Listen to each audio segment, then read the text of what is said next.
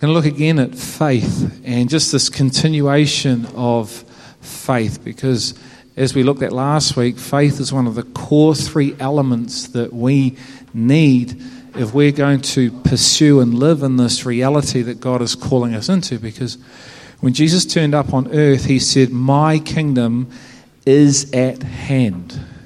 Okay, so he brought heaven with him. He brought his reality with him to earth. So it's not about going to heaven because heaven came to earth.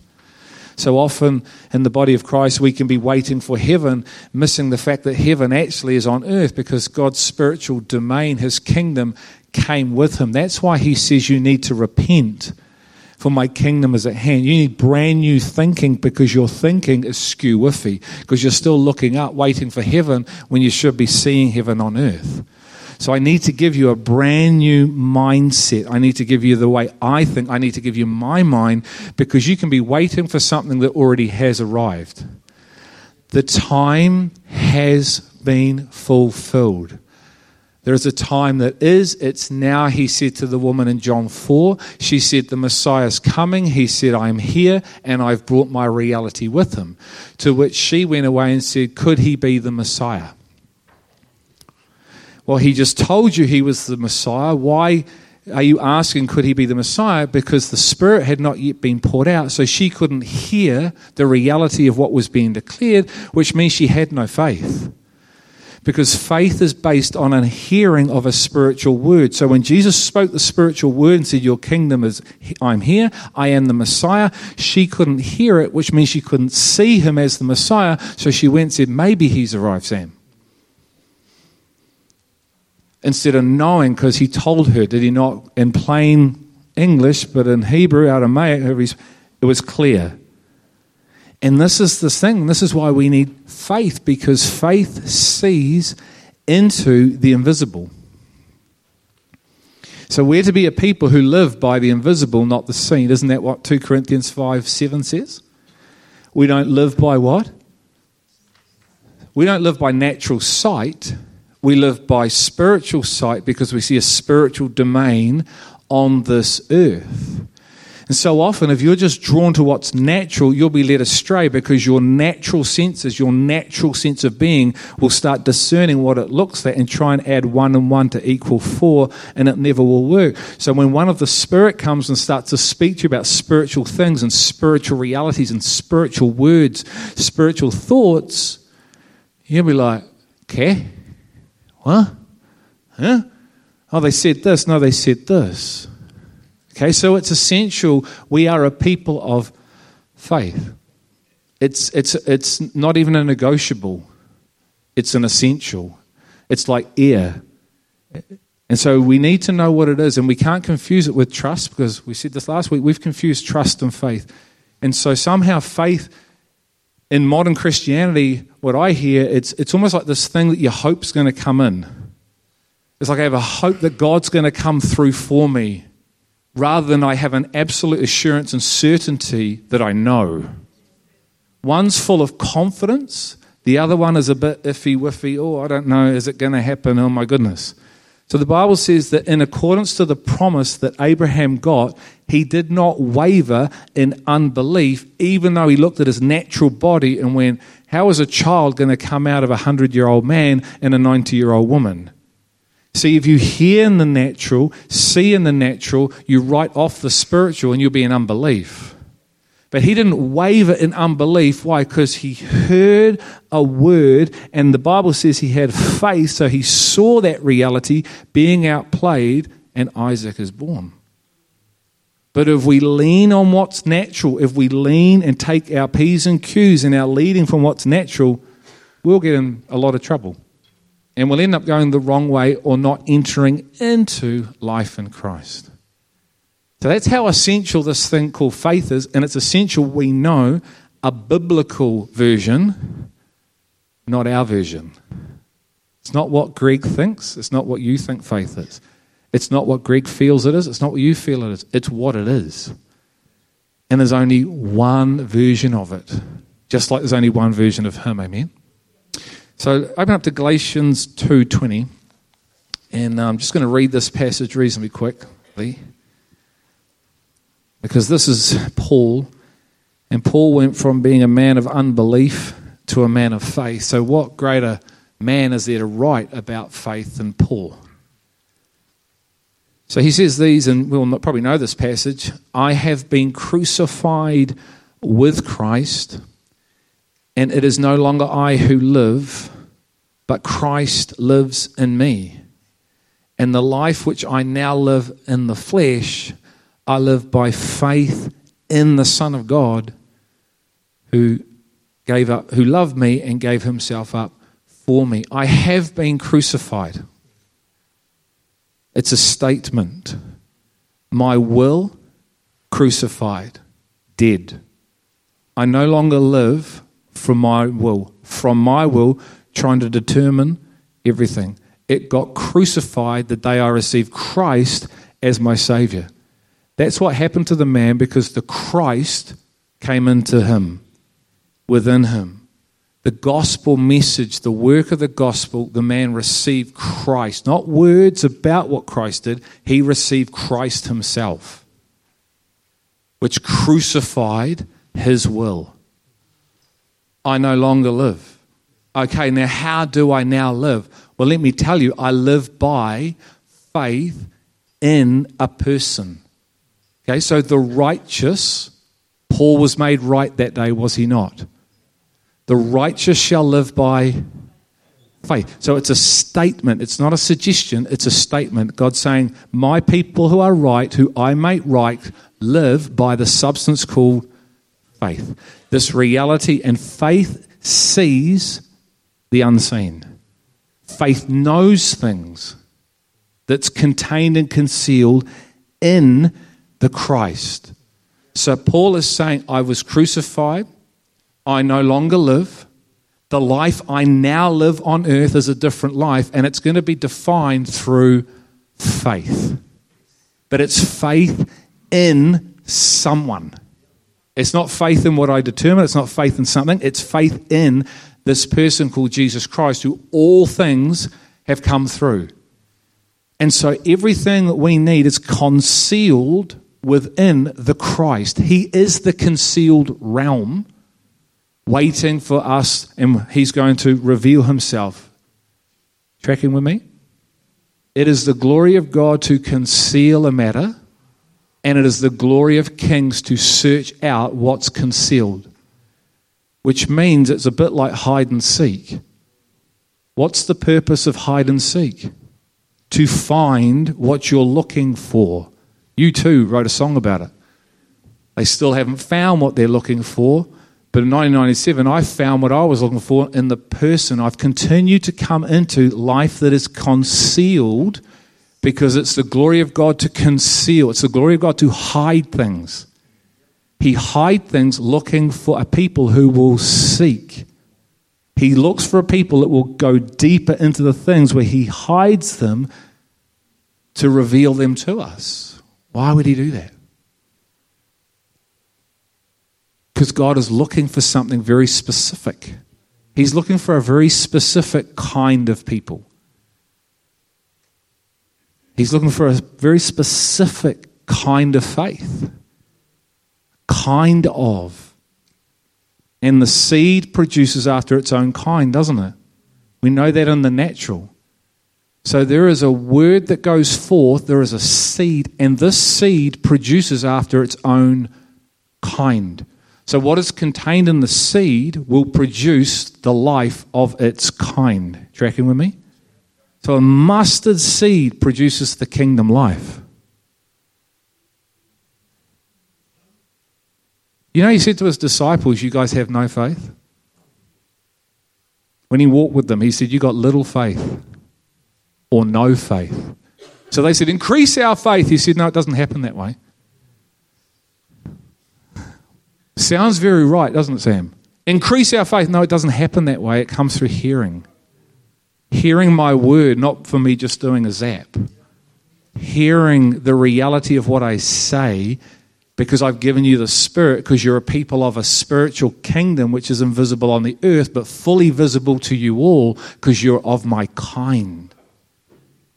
You have faith in me. Have you got any thoughts on that verse, mate? Oh, okay. All right, well, we're going to move from that verse to um, one, uh, 2 Peter 1. So if you want to go to 2 Peter 1, and then I'll let Sam at you. um, maybe just read this verse out, mate. 2 Peter 1 1. Good morning, everyone. All right, so Second Peter chapter 1, verse 1 says, Simon Peter, a bondservant and apostle of Jesus Christ, to those who have received a faith of the same kind of ours by the righteousness of our God and Saviour, Jesus Christ. Grace and peace be multiplied to you in the knowledge of God and of Jesus our Lord. Do you want to keep going, or we just read that verse? One, yeah. Just one. To those who have received a faith of the same kind as ours by the righteousness of our God and Saviour, Jesus Christ. It's powerful, powerful little verse, eh? You know? Um, and I think, like Greg was saying, I feel like quite a common misconception in modern day Christianity is that faith means blind belief.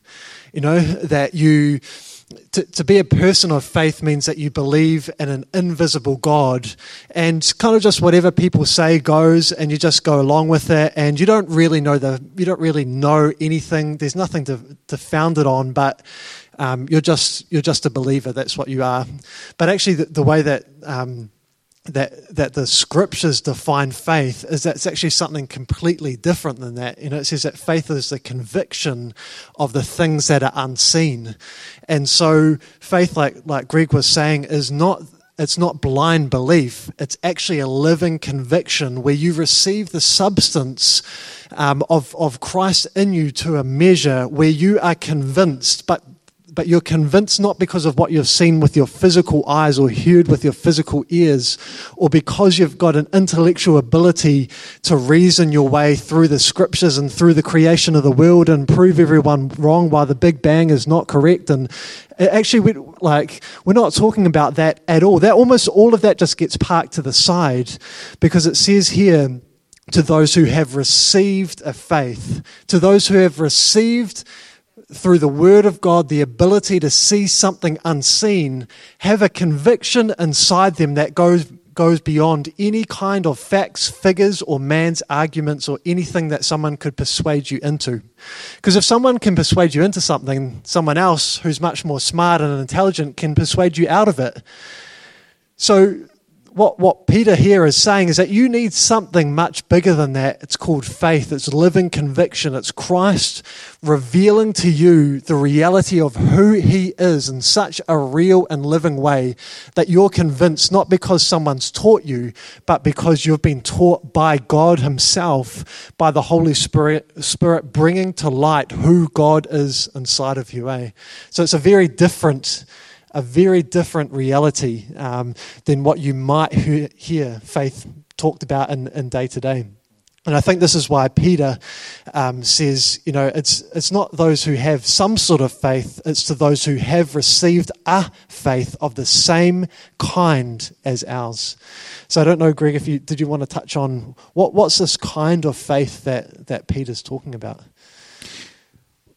Well, in the next passage we look at, it talks about faith of the Spirit. So it's a spiritual faith. What I find fascinating about Peter is that Peter was told by Jesus that he had little faith. Now he's writing about a kind of faith that he's come into that he didn't have. I find that fascinating. Even the way he addresses himself, he addresses himself as a bondservant and an apostle. Okay, remember, this was the guy that was in Christ's face. This was the guy that wasn't a bondservant. He was anything but a bondservant in the Gospels. He needed to be broken to become a bondservant. So he needed the spirit of pride that was in him that thought he could go where Jesus was going to be broken before this reality. He can even write this stuff. So here's a guy that doesn't really know what faith is because he's been told you have no faith and the disciples to a guy that's now writing about faith. And it's God's book, so God obviously sees he's come into a kind of faith that has always been available, which has been written down. So we know, because that's Hebrews 11 1, is the kind of faith he's talking about is the kind that's Well, it's written. Let me write it down so you know, so there's no guesswork in this. I don't want my people guessing. I don't want them coming into their version of stuff because behind my version is my life. So he, it's a kind, it's right. It's what he says to you. Faith is the assurance, the assurance of what you hope for, and the conviction of the unseen. And so through this, this is changing Peter. So Peter's writing, I'm now a bondservant. I'm now in a, I, I, I'm, I'm, I'm coming from a completely different reality because I've got the same kind of ours which comes, comes through righteousness. So you see how righteousness, now we're back there again, linking the righteous shall live by faith because the faith comes through righteousness, but in who? Of our God and Savior Jesus Christ. So everything comes out of the person. Not one thing of life comes, you know, come, doesn't come from him. So the faith comes from righteousness. If you don't know how right you are in the spirit, not mentally, spiritually, through a spiritual encounter where you are shown through revelation my sin no longer holds me back. My old life doesn't get in the way. No. My present doesn't get in the way. No. My future, no. None of it. I died for all of it when you can see it, when you confess it before me. So live a life of faith, live a life of freedom because it comes from the righteousness. If you don't know how right you are, you're probably not going to be in faith because it comes out of spiritual righteousness, spiritual faith, spiritual hearing. Spirit, it's a kind. And unfortunately, what we've done, because sometimes in the body, we're trying to come in through the mind, we then create a version of a reality which is empty. And so we go, we live by faith, but what we're really saying is we live by this wishful hope that it's going to come to part. Rather than knowing what I know that I know that I know that I know. So this may be the faith we have today is we know without a shadow of any doubt that Jesus is God and he rose and died and he is who he says he is. I'd hope if we're a follower of Christ, that's our launching pad. Okay, you can't have faith and please God. So God has to give us a measure of this where you know that you know that you know. No one can argue out of it, what I'm talking about. So what Sam said, no smart person can come along and argue out of that knowledge. You may not be able to describe how you know that, but you know it because it's happened in you. And because it's not an intellectual exercise, you just go, I'm sorry, mate, but I know that I know that I know that I know that I'm His. Okay, now that's the start. But what about what's in him? If I was to bring you up here and go, right, share with me about every promise that you know like that that's in Christ. That's where faith is to have more and more. See, we're to grow in faith. We're to grow in the knowledge of everything that's contained in the person because Colossians 2 2 says that every wisdom and every aspect of knowledge is in Christ. Every mystery, He's the mystery, and every mystery is contained in the Christ. So we're to have faith in the entirety of what's finished as we grow. See, this is what it means when He says, Come to me and learn, so you grow in faith. No longer just a mustard seed, as powerful as a mustard seed is, we're talking about pumpkin seeds. We're talking about pumpkin size. We're talking about mass seed now. Because faith, we know what this thing called faith is because it's spirit and it produces after its own kind through hearing. And so this whole dimension that we're talking about is opened up in front of me. But it's invisible to the natural. The natural man cannot appraise the spiritual kingdom. He thinks it's foolishness. But to the church, it's like, oh my goodness, have you partaken of that place yet? Yeah, man, it's amazing. And we can have a dialogue in faith because we can both talk about the food source that we're eating in Christ. But you can find someone else come along and go, What? And maybe even think we're crazy. Like, what are you talking about? And see, in that moment, God's looking to see if there's a hunger and a thirst for something one doesn't know. Is there a hunger and a thirst being generated in the spirit of a person for something that they've got no reference for because they haven't yet seen it? And yet, two people are dialoguing about it, eating it, and being changed from it. Because we're all called to be one. And so this faith is it's spirit, it's of the spirit, it's of God, and we can only enter into it and know what it is through God, the Holy Spirit. And so he writes it down. And um, 2 Corinthians, we'll probably look a bit at that. It, to me, it, it reminds me of, of the, the Narnia series. You know, there's a wardrobe, and that through stepping into this wardrobe, you're stepping into another world, you know, and it's another realm. But but what this really is is not it's not another planet it's actually another realm that's within you you know? And so f- faith is the ability to see what's unseen and to live from that unseen realm within you you know? And i personally feel that we feel quite comfortable with that in in a lot of normal things you know? Whenever you watch a movie you you step if you are engaging in that movie, you step into another realm with that with, with, with that film crew. And, and what it is, is this is why, you know, like movies and entertainment are so captivating is because they've got the ability to make you think a certain way and feel a certain way. You get caught up in the emotion and the romance and the, the trauma and the, whatever it is that, that's going on. It's got the ability to, to make you see and think and feel a certain way. And you know, how much more in this modern day and age? We not only do we have movies, we've got video games, we've got music. Everything is so stimulating to our natural senses, but yet the scriptures declare an eternal reality that's for us to enter into that goes beyond our natural senses. And so, like, to me, this is the power of the gospel that not only is God looking to make you to, to, to give you an emotional feeling for a time or to make you feel a certain way. He's looking to bring you into His reality that instead of feeling, you know. You don't need to come back and forth. You don't need to come to an altar call to, to have it, to receive a feeling of God because you're living from the reality of the eternal kingdom within you. And I think more and more as the days get darker and we move into this time of entertainment and technology, people are being moved and stimulated by natural things which aren't wrong. But we need to receive something that's bigger than that. You know, as the church, we need to offer something that's more than entertainment. We need to enter, we need to be able to offer and live from the eternal substance, the eternal life of God that's bigger than all of those things, you know? And I was just thinking as we were, we were looking at these verses, um, it remind, reminded me of First Corinthians. You know, it says this. He says, um, "This is Paul." Um, uh, and he says, I was with you in weakness and in fear and in much trembling, and my message and my preaching were not in persuasive words of wisdom, but in demonstration of the Spirit and of power, so that your faith would not rest on the wisdom of men, but on the power of God, you know?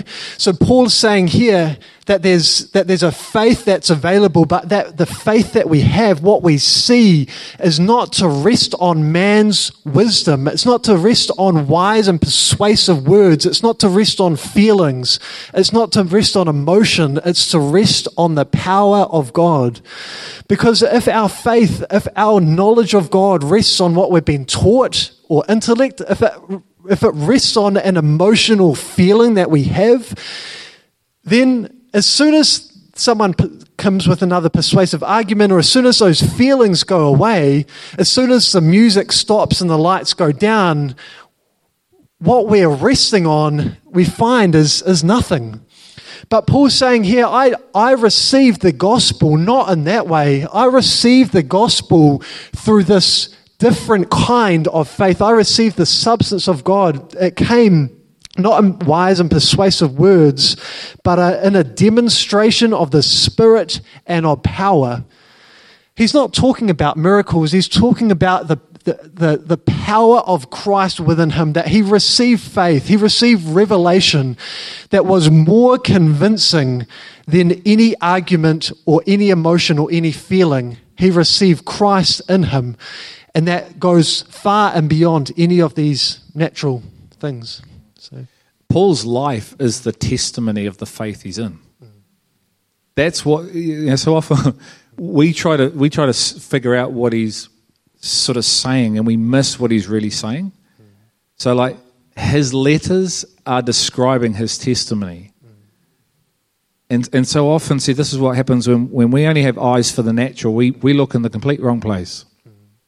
Okay, so if, if you're taking your P's and Q's from what happens on the earth, you're looking in the complete wrong place. And you'll respond to what's happening on the earth and get caught up and start getting involved in things of the earth when we should be getting involved in things of this kingdom. Now, I'm not saying we don't, if we're being led that way, to have a role in certain things, but what tends to happen and what I see a lot of is we get very caught up in what's right in front of us. It's the urgency. It screams the loudest, ah, give that your attention. Whatever's making the loudest noise on the earth gets your attention. And God over here is whispering. And look this way. What's in this unseen realm? But you can't see the unseen, you can only see the seen. Well, that's, that's where all the delusion and the deception is going to be. Because he says, because I don't come in a form, don't make an image of me because you can't see me. you got to hear me. Deuteronomy 4 started right back then.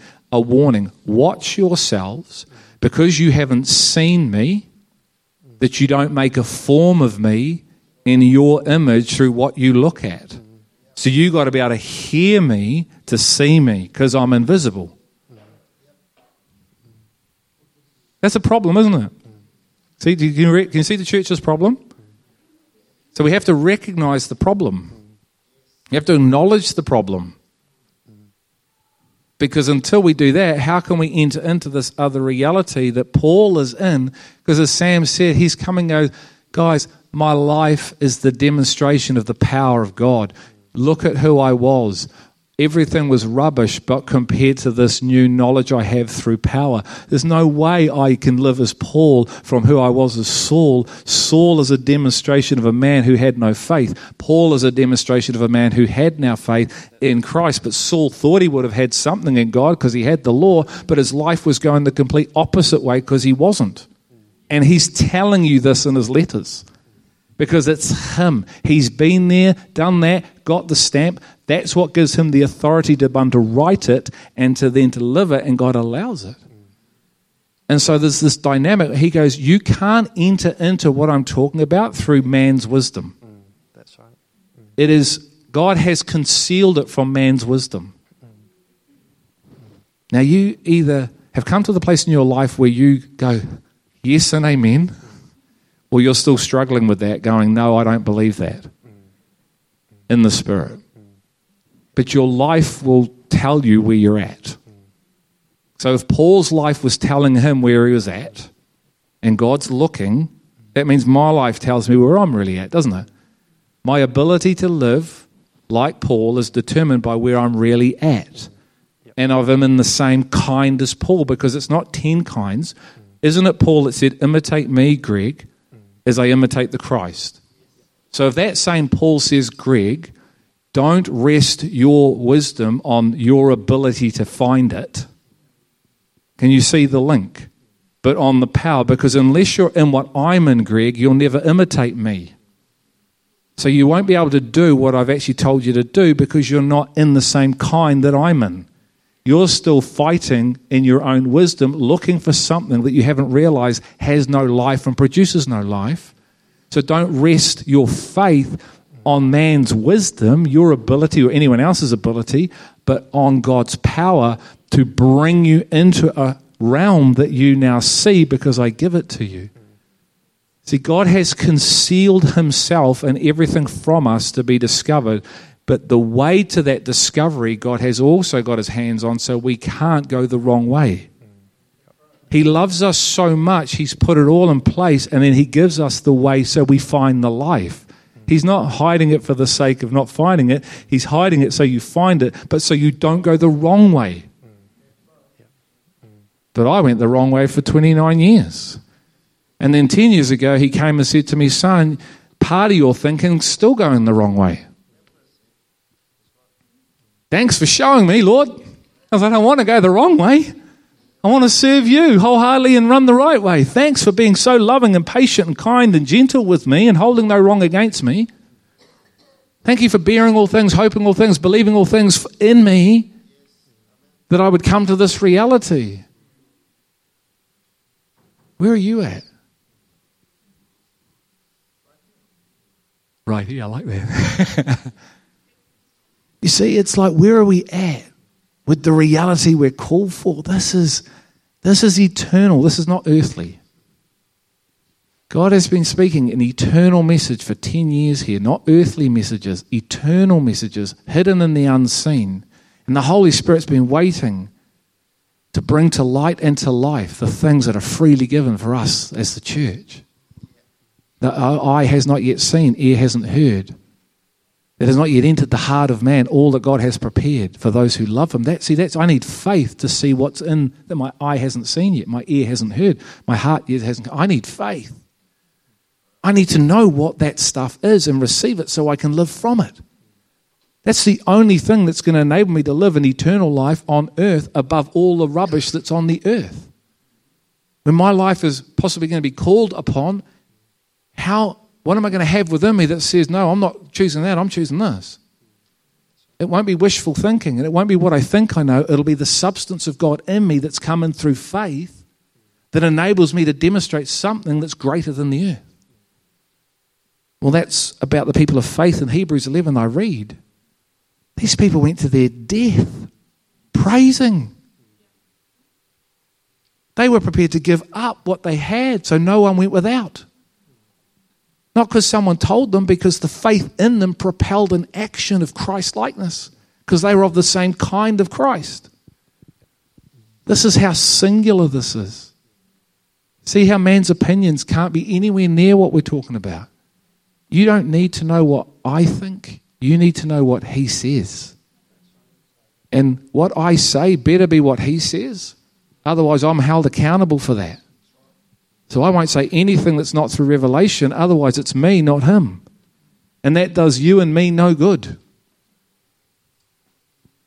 That's huge what I just said.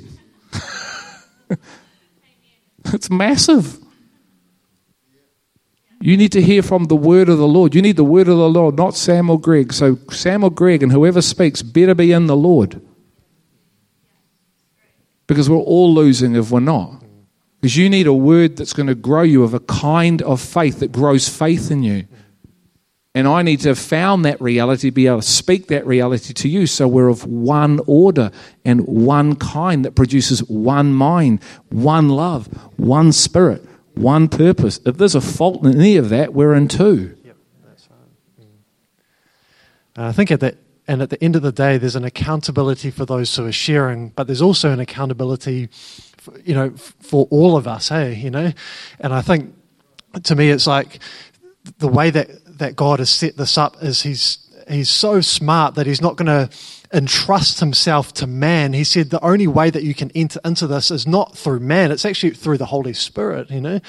And that even as we as as we share here, you know, to me as a teacher, uh, what I find the, the biggest danger is in articulating what what is what I see in the unseen realm or bringing to light different typologies and pictures is that I would share with you something that actually makes sense to your mind, but doesn't necessarily bring you into the living revelation and conviction of what that truth is in the spirit. Does that make sense? So, for example, we look at a verse that talks about hate, you know, which has so many misconceptions and people thinking here, there, and everywhere and we start to use typologies and all of a sudden it starts to make sense. Oh i get i get that. I get the typology. I get that god is looking for a set apart people a people for his own possession. But just because you now have moved from confusion to intellectual understanding doesn't necessarily mean you've entered into the kind of faith that he's looking for and that the, the eternal promises of God, the promise of the bride of Christ is now so living and so real to you that you've moved from living for you and living for your life to, oh my goodness, my life isn't my own anymore. I've been bought with a price. I've been taken out of darkness and into light. I know what I've been called for. My complete world is now tipped upside down. I don't think about my, you know, I'm, I'm not living for my career and for my work and for my family and for my picket fence. I'm living for Him. I've, do you see what I'm saying? There's a dramatic difference to even intellectual understanding and grasping the concepts of God and knowing the scriptures and knowing the Bible teachings and being able to quote you the entire Old Testament and to actually, you've received a kind of faith, you've received a kind of revelation that has moved you and revolutionized your world from the inside out, that you go from being one person to a different kind of person through revelation. Words can't do that, you know? Even the best words can't do that. We were looking at prayer and on Wednesday morning, you know, that, that Jesus said, I have to go away and it's for your benefit that I go, the greatest teacher ever to grace and to walk this earth. Jesus himself, God in the flesh, and he says it's to your benefit that I go, because if I don't, the Holy Spirit won't come, and it's his job to lead you into all truth. That even Jesus himself was limited in his flesh to being able to bring someone into revelation. Now, my goodness, if Jesus was on stage and he's saying, I don't have the capacity naturally and physically to bring you into this, what does that say about our desperate need for the Holy Spirit Himself to be our teacher and to bring us into divine revelation that changes us? See, Jesus being on earth wasn't enough for Peter. He was with Peter for three years. And at the end of his life, Peter was denying him, trying to persuade him not to go to the cross. Why? Because he had no faith or he had little faith. He didn't have revelation. He didn't see God's eternal purpose. He couldn't see beyond his natural understanding of what a Messiah should be like. God should do this for me. He needed faith. He needed a certain kind of faith and when he received that kind, when he, when he broke, when he repented, he received a kind of faith that propelled him into a different kind of life. And you see the Peter that's talking here in 2 Peter, he says things like this Grace and peace be multiplied to you. Grace and peace. This is what faith does. It gives you grace. It gives you power on the inside. It gives you peace. The shalom of God. The, it's, it's not just a, a, something that you pray for someone if they've lost a loved one.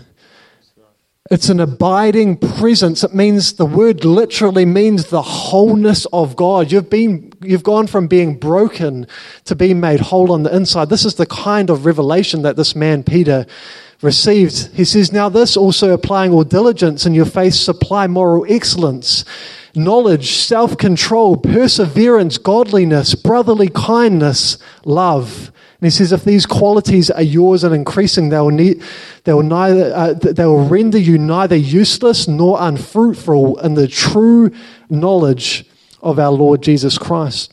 And he talks about if you have these things and they're increasing in you, you'll have a doorway open to this eternal kingdom within you, both now and in the future.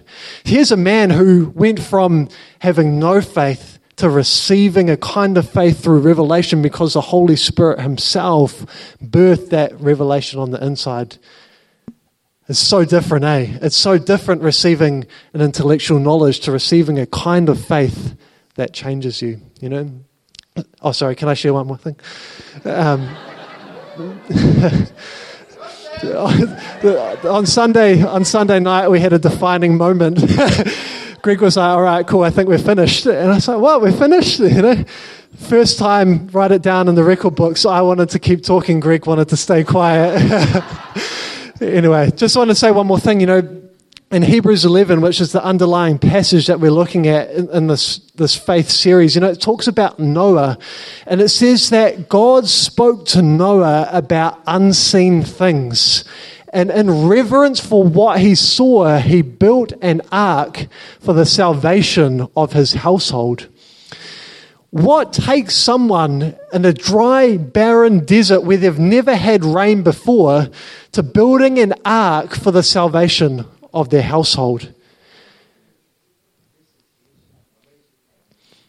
faith. He saw something that was unseen, and the unseen thing was so motivating that his entire life shifted and became a reflection of the thing that he saw in the unseen realm.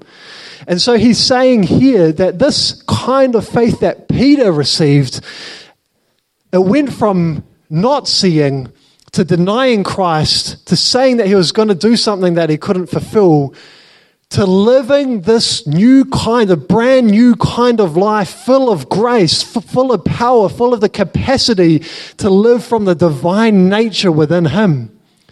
What if we were to receive this kind of faith? This is what it does this kind of faith that has you living differently, not just seeing differently. It starts in seeing differently, but it manifests in living differently. And that's the kind of faith I think that he's looking for us to enter into. Sorry, back to you.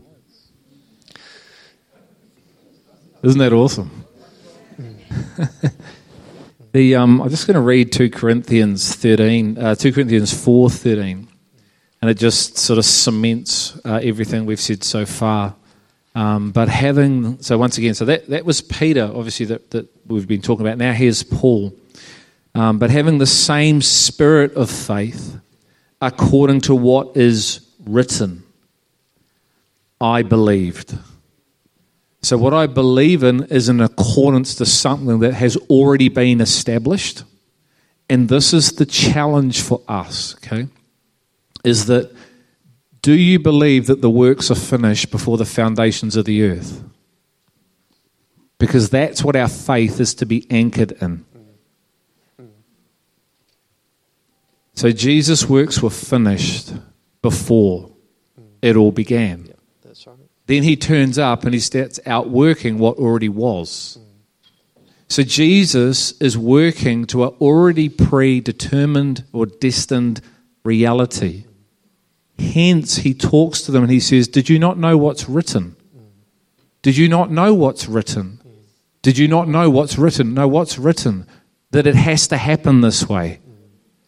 So, Peter, if you're getting in front of my face and chopping off ears, trying to protect me from my death, did you not know that it was already written it would be this way? No, he didn't.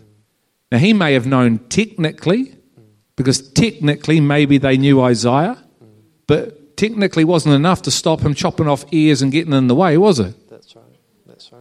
You see, what you truly know, what you truly believe, will manifest itself out of you. Mm, Not what you say, but what you actually live is the demonstration of what you really know.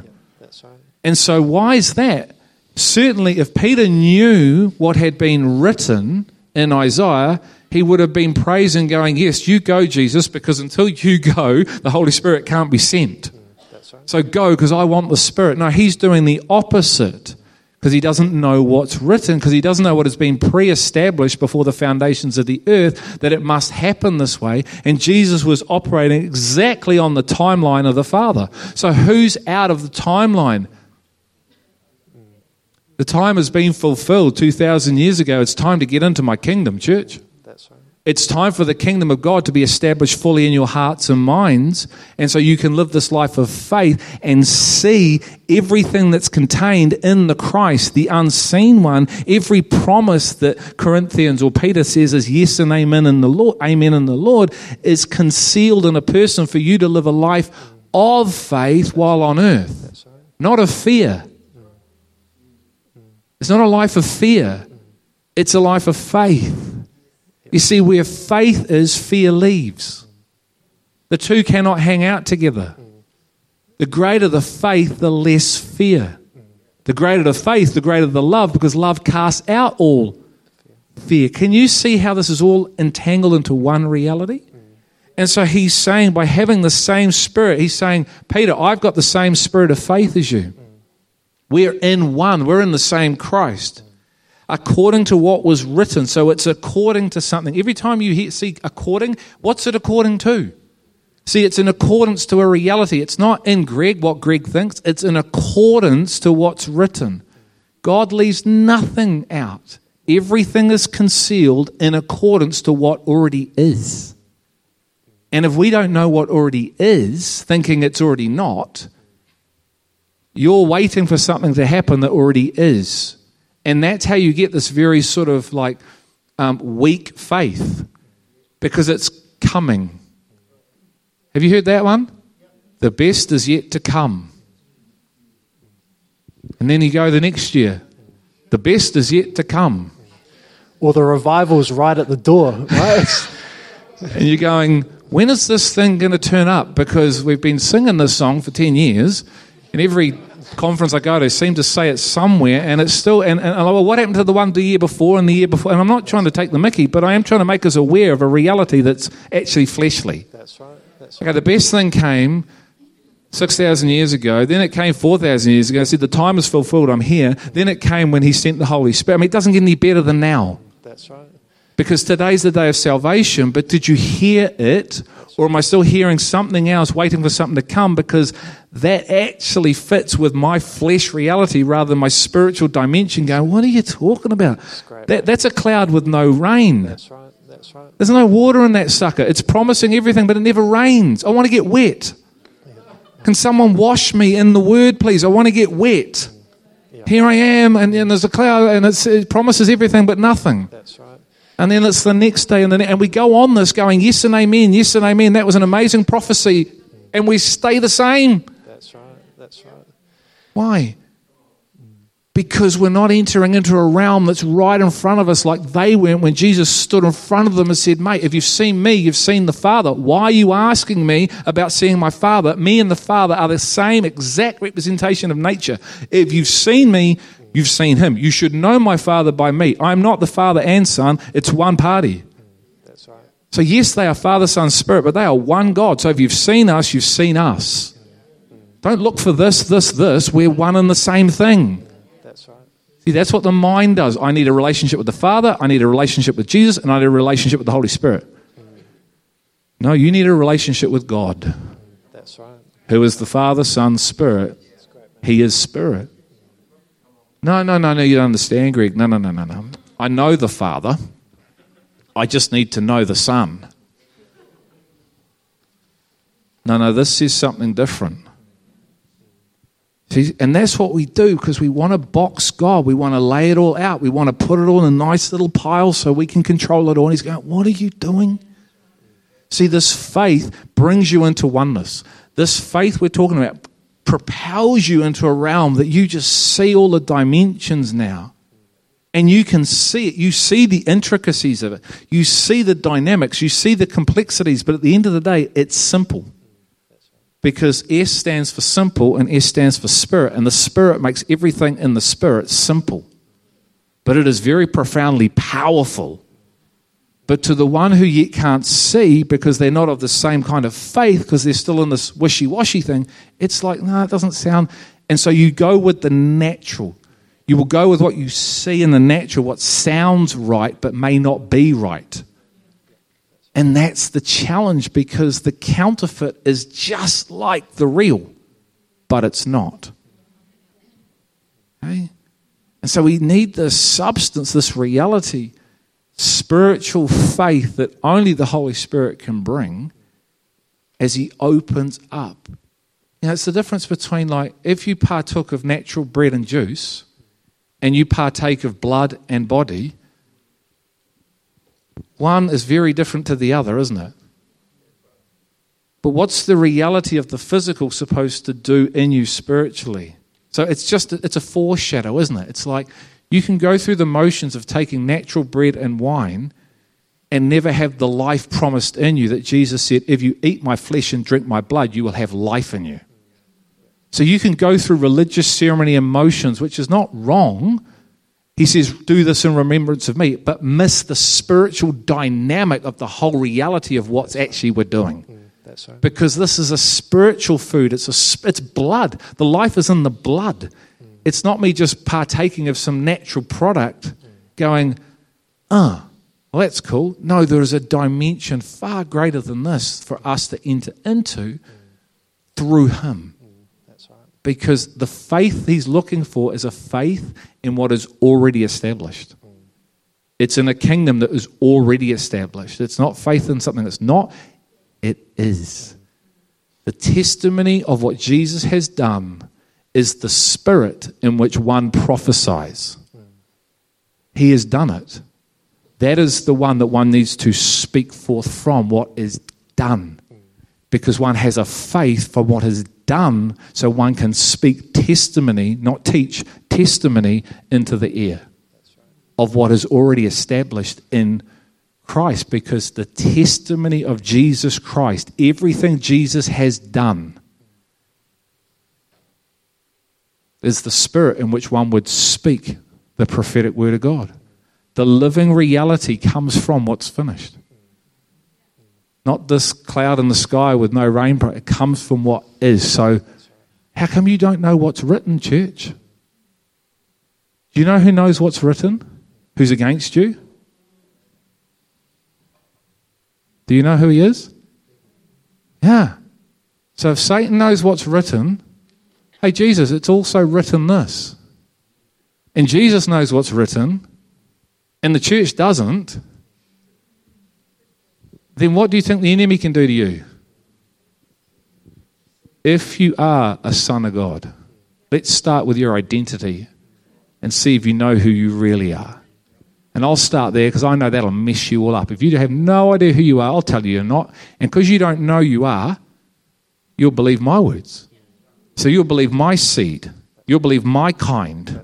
It's called a lie. It's called temptation. You'll believe it, receive it like you'd receive the word, and it will do a work of death in you, not life. That's right. So if the enemy knows what's written and they're having a warfare, spiritual warfare over what's written, and he starts with identity to Christ, where do you think it's going to start with you?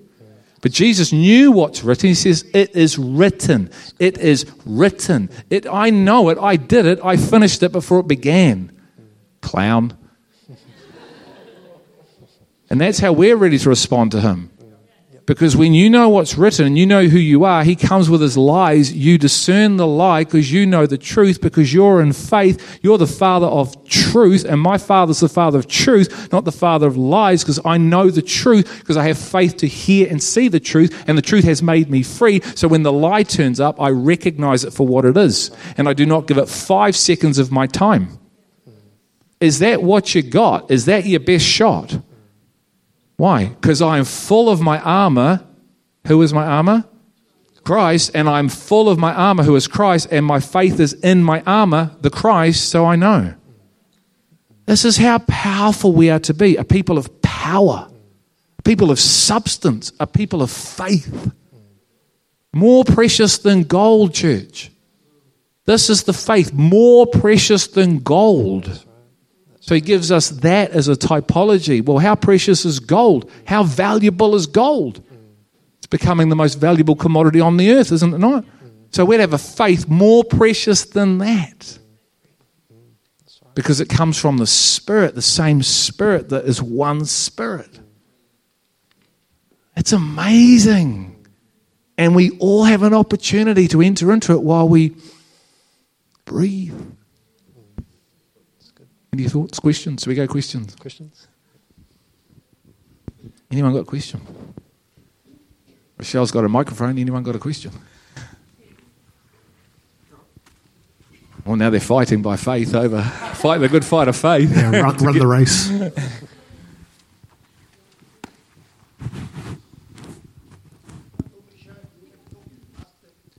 Um, is it on? Yep. yep. Um, no, that's been really good to um, just the teaching this morning, and um, yeah, in God's presence has been here in a wonderful way. And I think as you've been teaching this morning, it's almost for me that um, you know the substance of faith has been there, and um, so in I don't know. There's a revelation that there, there, there is substance is something that's real something like this chair is substance, um, and it's in the spiritual it's true as well. So I think the little revelation that I've got is that there's substance, there's good substance, and there's bad substance. And you've been talking about the good substance this morning, which is Jesus.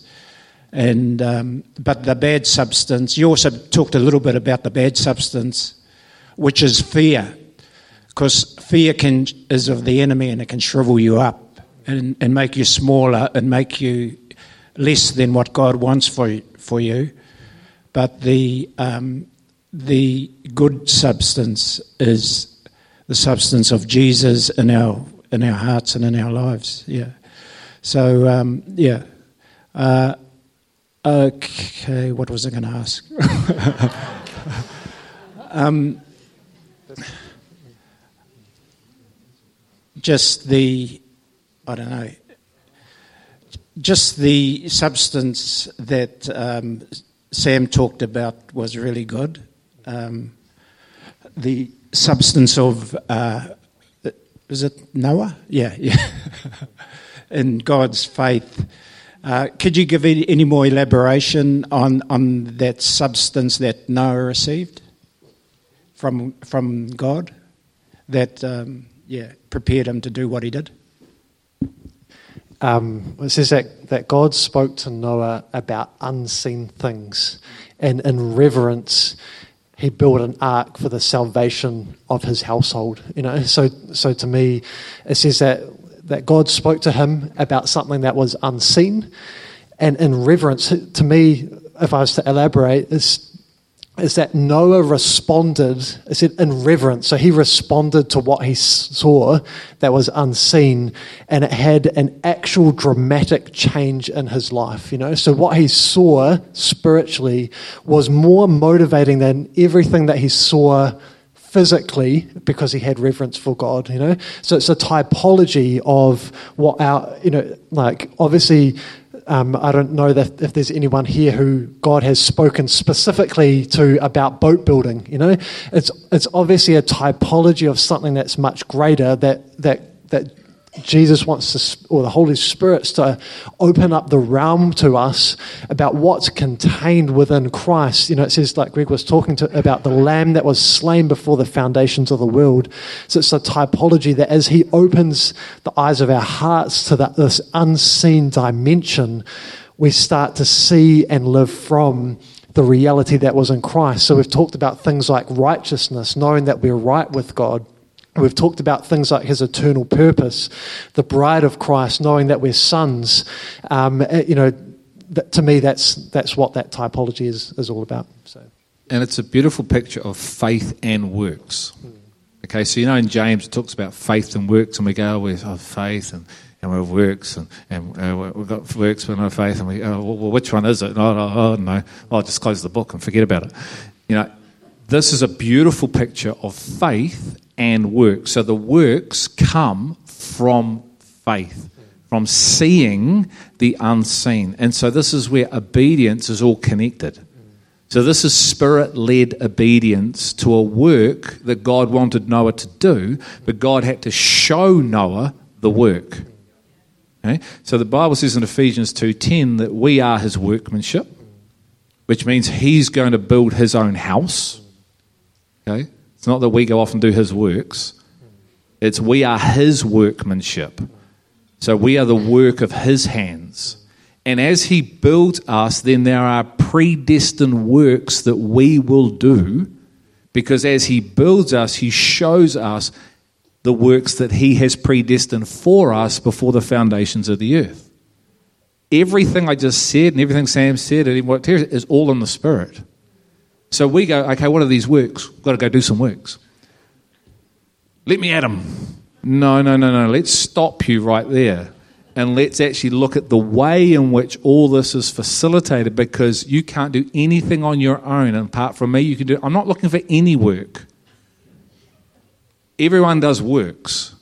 Okay? Non believers do great works. I'm not looking for that. I'm looking for eternal works in alignment to an eternal kingdom and gospel because I'm the eternal God. If I created it, I can fix it, so I'm not just looking for works. I'm actually looking for a changed heart. That's what I'm really looking for, and a changed person who then flows in an alignment to me and my kingdom, who are one. And so it's a beautiful picture of faith and works happening together. So is Abraham and Isaac. There's another classic Abraham knows, I shared this last week, two things. What does, what does Abraham know that enables him to go to kill the boy? He could raise him from the dead. Yep. And what's the other one? And the promise. Okay? So he has a knowledge in the unseen realm. Because God spoke, you're going to have a boy, did he not? He looks at his physical body and goes, I'm not wavering because I'm a hundred. I've got a word from heaven. I've got an eternal word that I heard eternally, and I know it's going to happen because what God says happens in God's time.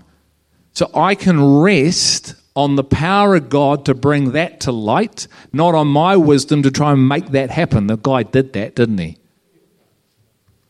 Aren't you glad that God restores all things, even when we try to make what's spoken happen in our time because we don't want to wait for His time because we're not in faith? See, but God's will will be done. So there's a classic. So we've painted that picture as, oh my goodness, I don't think I ever could have done that. The amount of trust that was needed in God, I probably would have wavered backwards and forwards. Back. That's not what Abraham did. Abraham heard, he had faith, he knew, he acted. Bang, one movement. You, my friend, are the father of faith. That's the power of faith, see? I know that I know that I know. Greg, it's not about the commission, son. Number one, it's about the commandment. Stop leading them to the lost and lead them to me. I had a word from the Lord, and then He showed me. And so that's what happened, hasn't it? We've not looked back in 10 years. We still love the lost, we still want to reach out for lost, but it's not my number one primary position. Loving me and loving people. So then you can actually love people like I love people. And so I had a word that burst forth sight. I could see it. Change happened, obedience. We're going this way. And this is what all this is. Just a continuation of the same thing. Because God's building a people of substance, and the substance of substance in Himself, so we can see and live from every promise and the personhood of Christ. My words are spirit and they are life. The flesh profits you nothing. So, behind those words is a reality waiting for us to know within us here and here, and then you just live out that reality. And that's the beauty of obedience. That's why it's not hard because the obedience comes from revelation. It's not, I'm having to try to. Uh, uh, uh. It's like, let me show you, Noah. because all these guys are going to think you're crazy. So let me show you what's going to trump man's wisdom and man's mindsets when they think you're a nutter. I'm going to show you something that will be more powerful than that, which enables you to resist that when this comes at you, and then you're ready, and they're not. Mm. So get yourself ready because I'm coming. Mm.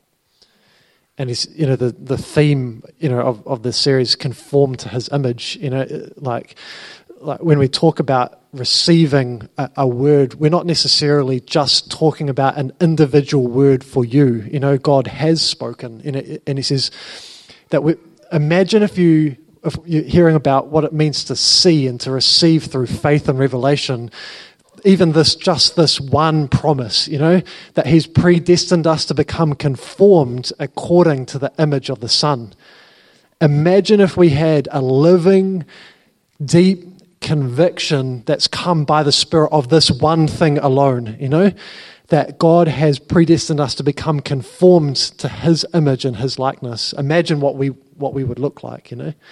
Um, and so it's it's it's powerful when you receive through faith and through revelation the things that have been written and spoken. Hey, so cool. Thanks, Terry, for your question, uh, and we'll have some more time for questions next week. Um, so, Father, I just thank you for what you, have been doing here this morning. Father, I thank you um, for the ministry of your Holy Spirit, who's the only person that can bring us into this kind of faith and this revelation that we've been talking about. Father, I thank you for your absolute goodness towards us, that your heart is so for us, that you're so willing to give us revelation, particularly, Father, when our hearts are hungry and positioned before you. Um, Father, I thank you for your mercy um, for, for, those who even that aren't hungry, that you still long to, to bring in um, into into this um, this heavenly, eternal realm, this revelation place. Um, so, Father, we pray um, that you'll seal um, what it is that's been spoken this morning, and like um, the, the seed that gets deposited in us, that it would bear eternal fruit within us. Uh, we pray this in your awesome name. Amen.